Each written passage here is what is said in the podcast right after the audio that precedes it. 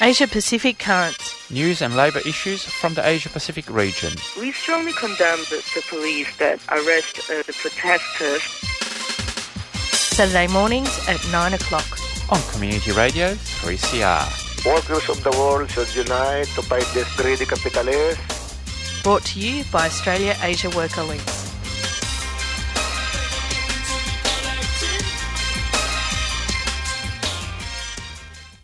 Good morning, good morning, and welcome to all listeners to today's program. It's the 21st of March, and we have an interesting announcement, but we will uh, first of all say um, you're listening to Asia Pacific Currents, brought to you every week by Australia Asia Worker Links. Thanks to um, Annie for another interesting program of Solidarity Breakfast. And the songs that you heard were And the Earth New Absence from Bachelorette and Rivers of Tears by Kev Carmody, a um, a real classic, that one. But my name is Pierre, and uh, Giselle, what's the big news that we heard for our listeners? That's right. Uh, our news today. Oh, just one moment. I can't quite get my headphones right. Sorry, listeners. Um, so, you will have heard, and 3CR will have made numerous announcements to this effect, but 3CR is closing to all volunteers, programmers, guests, uh, and so on um, from the 23rd of March. So, that's on Monday until the 18th of April. And so, for that period of time, which I think turns out to be about three of our programs, um, Asia Pacific Currents will go on holiday. We're not sure if 3CR are going to play uh, some of our repeated shows or if they're going to put some other content in our time slot. But 3CR will continue to broadcast. The station will uh, remain open to the tech staff and the um, uh, paid staff to make sure that content continues to get to air. Just so you know, and just so you're not concerned that you won't be continuing to get radical um, news and analysis on this radio station that has been reliable for providing you with that for what 42, 43 years 40, now. Yeah, 44, I think. 44 years. Um, many, many, many of our um, programmers will be working from home. So we'll continue to produce content. The staff are working around the clock. Uh, to support us to get um, the right equipment we need on our home computers so that we can still produce content, but we can do our part to um, reduce the transmission of COVID 19. So um, stay tuned, and I'm sure um, uh, most uh, people around the world that are listening, uh, especially on the podcast, uh, would understand that uh, the spread of uh, COVID 19 has certainly changed daily life. Um, of course, this program is brought to you every week by Australia Asia Worker Links. Now, Giselle, um, who's the interview for later on? This uh, program. That's right. In the second part of the program, we're going to hear from Ecehan Balta. She is an activist in um, in Turkey. She's a member of a group called Bazlancik, and they were a collective founded after the Gezi uprising in 2013. So we're going to learn about um, where the social movements are at in Turkey. Of course, um, as we've been saying, this situation changes daily, particularly with the um, implementation of states of emergency emergency right across the world, but Turkey has been in a state of emergency pretty much since 2013, actually. Uh, that, that's um, right. And further intensification after the coup, uh, which we'll hear a little bit more about when we hear from Ecehan in the second part of the show. That's right. That's right. So, um, so we've got a, a news uh, roundup, uh, Giselle. I think you've got the first story, and um, unsurprisingly, most of the stories, in one way or another, relate to COVID nineteen. I think five of the six do, but it does actually show the impact that this virus actually uh, is having on workers all around the world. So, in Iran, the government has taken some very um, significant measures to, well, I don't know how much they can stop the spread, but with the COVID 19 viral epidemic uh, not under control in Iran, the government this week. Um, well, actually, in the last couple of weeks, decided to release 53 thousand prisoners out of fifty five thousand prisoners. I thought it was eighty five. No, no, you've got updated. They didn't quite get to eighty five. No, fifty five thousand. right. So there there is about 2,000 prisoners left across Yep. the entire country, um, as well as pardon 10,000 prisoners for the Nauruz, the festival, the New Year festival, so as to decrease overcrowding in the jail system. Among the released, there are a number of labour activists like Ismail Abdi, Leila Hosseinzadeh, and um, Mahmoud uh, Beheshti. Nevertheless, many other activists remain in jail, and there are now currently close to 200 prisoners in Tehran prisons on a hunger strike, demanding that they be released as well. Most of these are human rights and labour activists. I do want to say um, there have been moves in other parts of the world to decarcerate while um, this epidemic is on foot, including, surprisingly, the United States.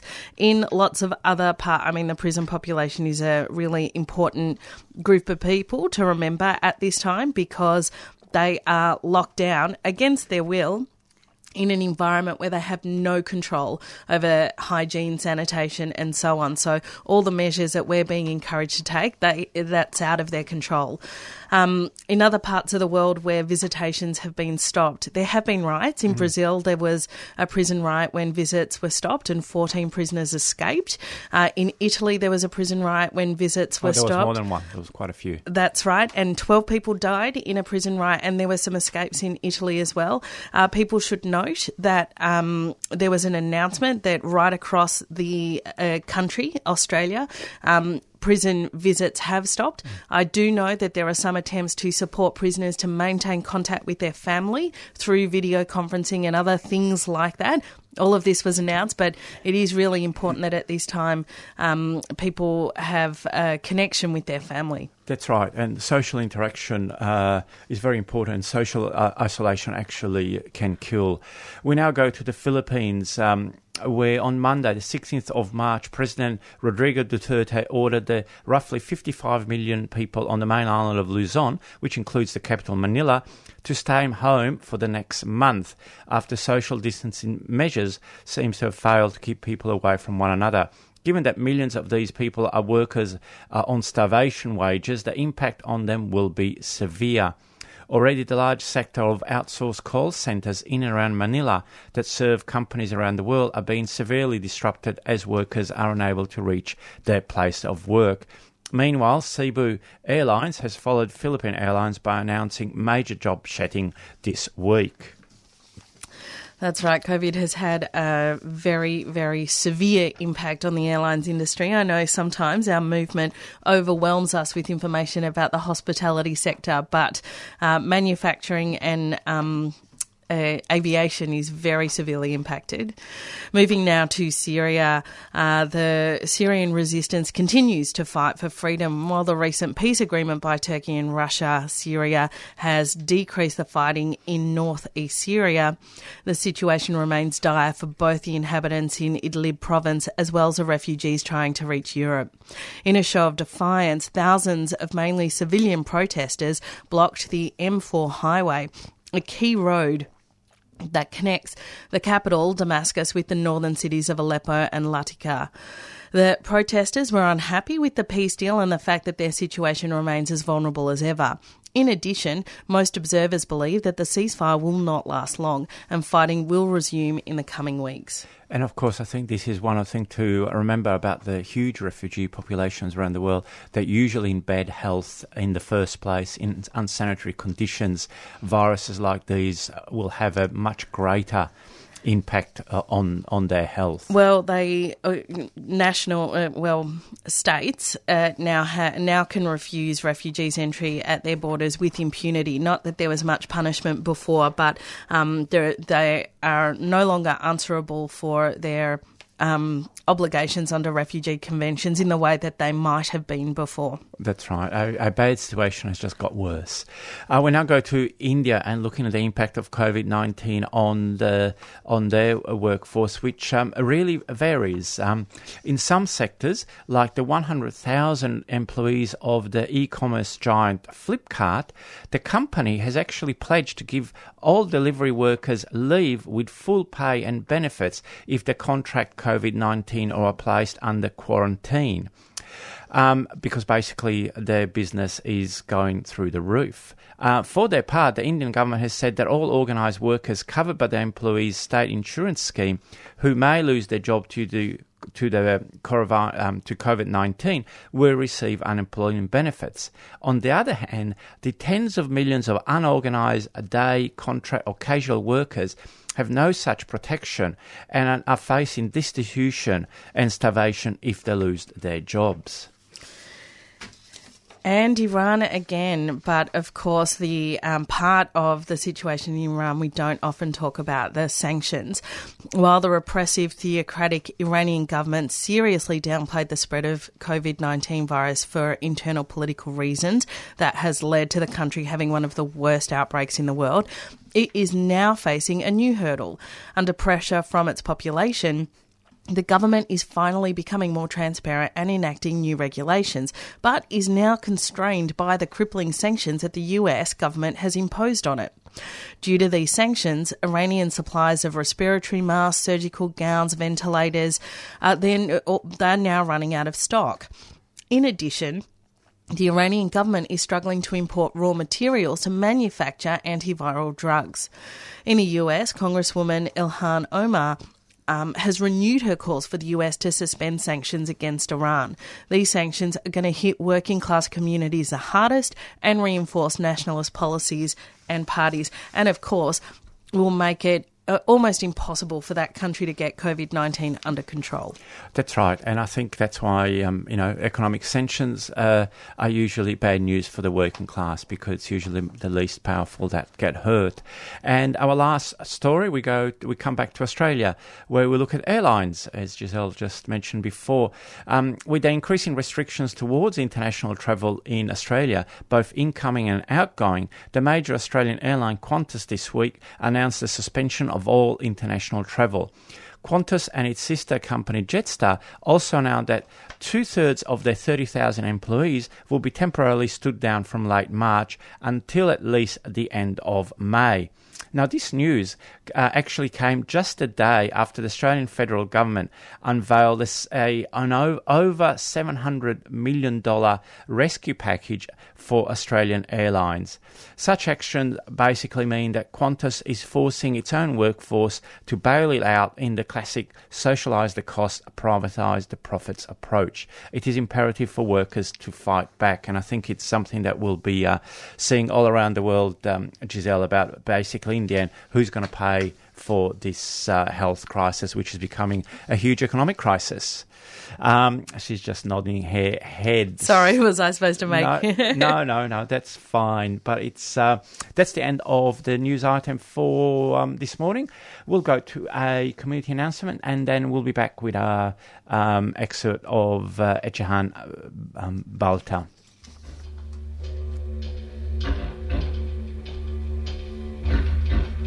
Australia is a crime scene. It's unfinished business is crime. People don't understand that it was a military exercise. It was military in the first fleet. It was Captain James Cook. It was Captain Arthur Phillip. Right through the history of Australia, it's a military exercise. Our people have suffered greatly because the white man is not prepared to act honourably and legally still the case in this country today.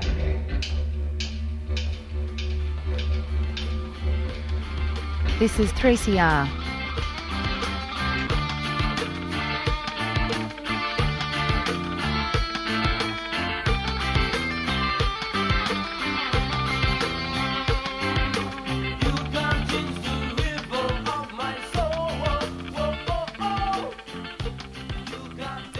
It is 15 minutes past 9 o'clock. You're on Community Radio 3CR. You're listening to Asia Pacific Currents.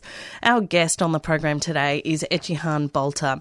She's a member of Baslanjik, which is a collective that was founded after the Gezi uprising in 2013. She's also a member of Socialist Alternative, a Turkish section of the International Socialist Alternative. So, not the ISO, not the International Socialist Organisation, a different um, international socialist tendency. She is updating us on the political movements in Turkey. first, I believe that we all agree that the uh, capitalist authoritarianism is not a country specific phenomenon. It's general trend of capitalism of our time. And it's almost the same in US, in France, in Brazil, in China, or in Russia, uh, as we have seen. And it can be said that the capitalism can no longer live without uh, authoritarianism elections are still going on, and Putin does his best to to to be elected for the next five years. But the veil on the fairy tale of democracy has been lifted in the eyes of the uh, ordinary people. Um, let me start with reminding you the developments of the last several several years in Turkey. Uh, from uh, 2016 to 2018, uh, Turkey was under a state of emergency imposed after the attempted military coup. And uh, the two year state of emergency formally lapsed in July uh, 2018. And uh, but it was replaced with the new counterterrorism legislation. And the legislation contains many measures uh, similar to the extraordinary powers the authorities enjoyed uh, under emergency rule. So nothing has changed and they include the, uh, what were those uh, powers. Uh, they include widening already broad powers of appointed provincial governors to restrict assemblies and movement, executive authority for three years to dismiss public officials, including judges, by administrative, by, by administrative decision, and increased police powers, including custody period, periods extendable for up to uh, 12 days. And the governors are very happy to use those powers to ban all open air activities, including film festivals organizing by LGBTQ people in, in Ankara, for example. And uh, in addition to those, trustees were appointed to 24 municipalities instead of elected mayors, and all of whom uh, were the members of HDP. HDP is a pro Kurdish uh, People's Democracy Party, Halkların Demokrasi Partisi, Demokrasi Partisi. And most of the elected mayors are imprisoned for the accusation of supporting terrorism.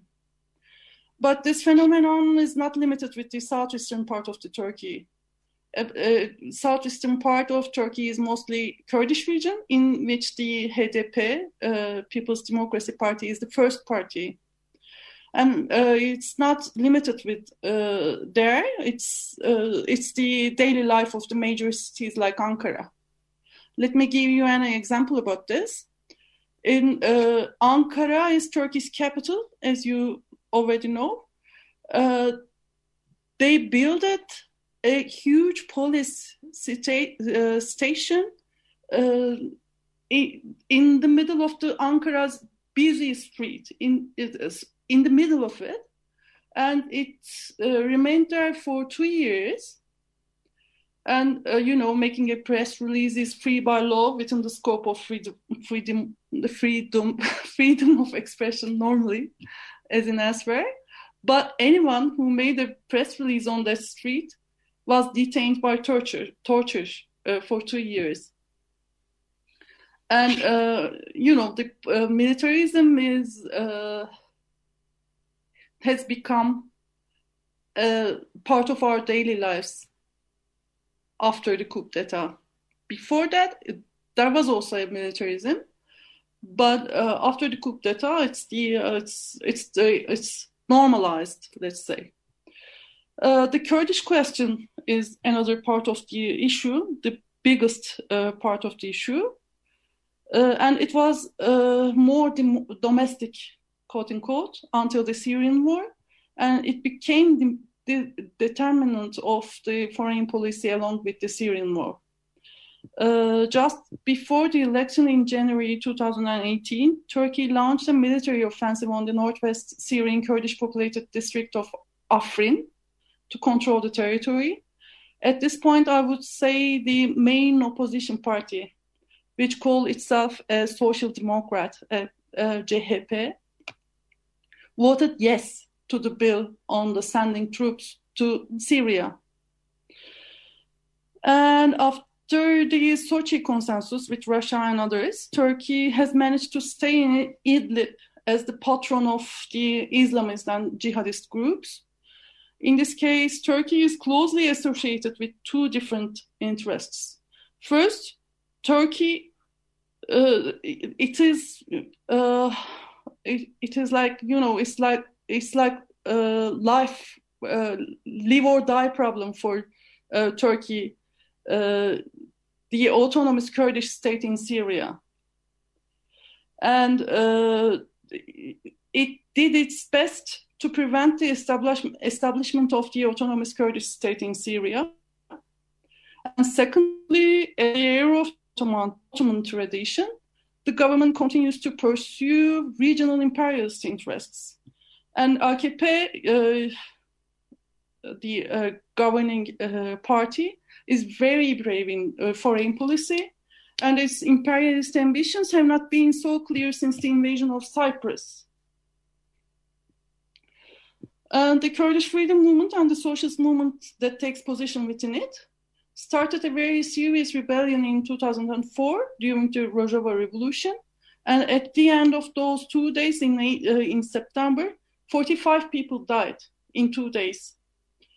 And Selahattin Demirtas, the leader of the party, which the cadres coming from the Kurdish movement are concentrated, received 10% of the votes of uh, votes in the 2014 presidential elections and 13% in 2018 elections while he was in prison, despite the constitutional court ruling.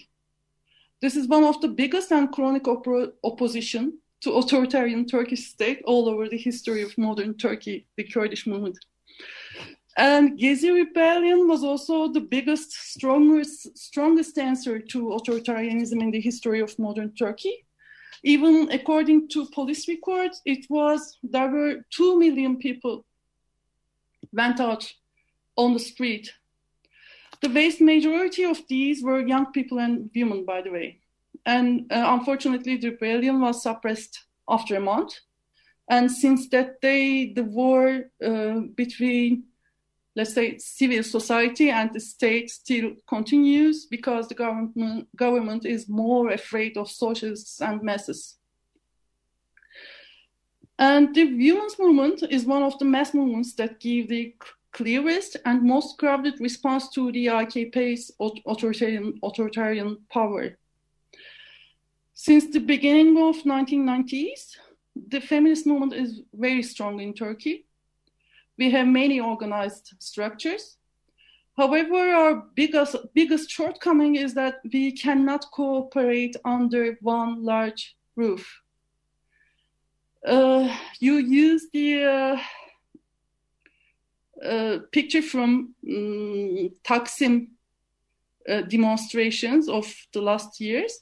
And it was uh, in the announcement of the this event, and it was written, "Together we are stronger."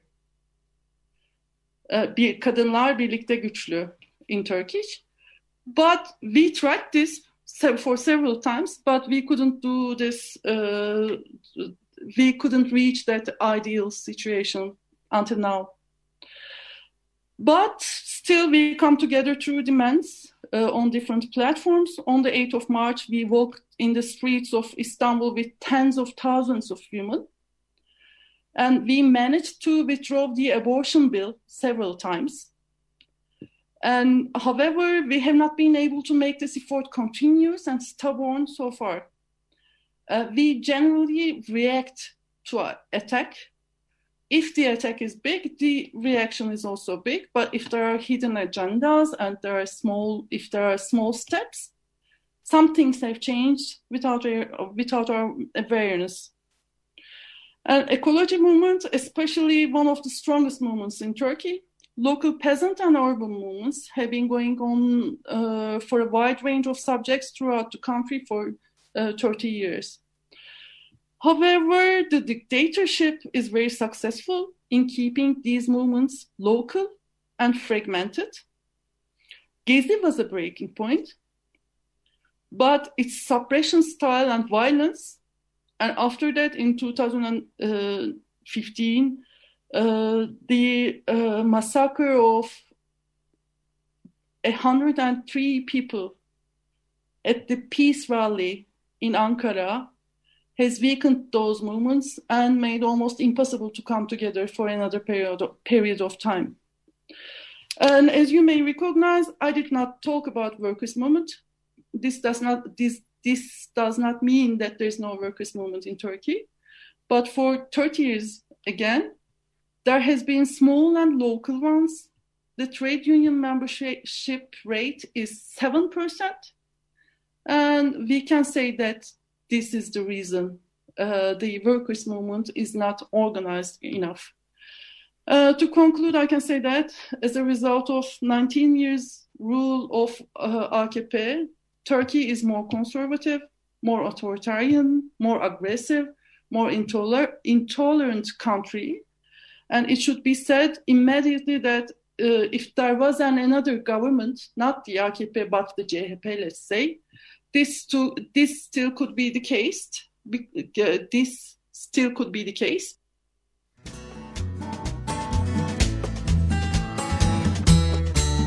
This is Irene Bolger, former Secretary of the Nurses Federation in Victoria.